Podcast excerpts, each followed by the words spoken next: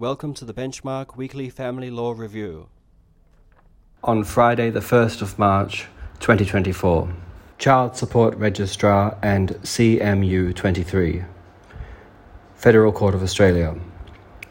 While construing the Child Support Assessment Act 1989 Commonwealth, the court noted that the rule of law is put in jeopardy when legislation becomes so complex as not readily to admit of administration by ordinary, good, honest civil servants, or ready comprehension by ordinary Australians of average intelligence. George and George, Federal Circuit and Family Court of Australia, Division 1, Appellate Jurisdiction primary judge had not exhibited bias by requiring the children who may be required to change residence to be brought to the court precinct at the time of judgment, even though the father had not yet given his final submissions when that order was made.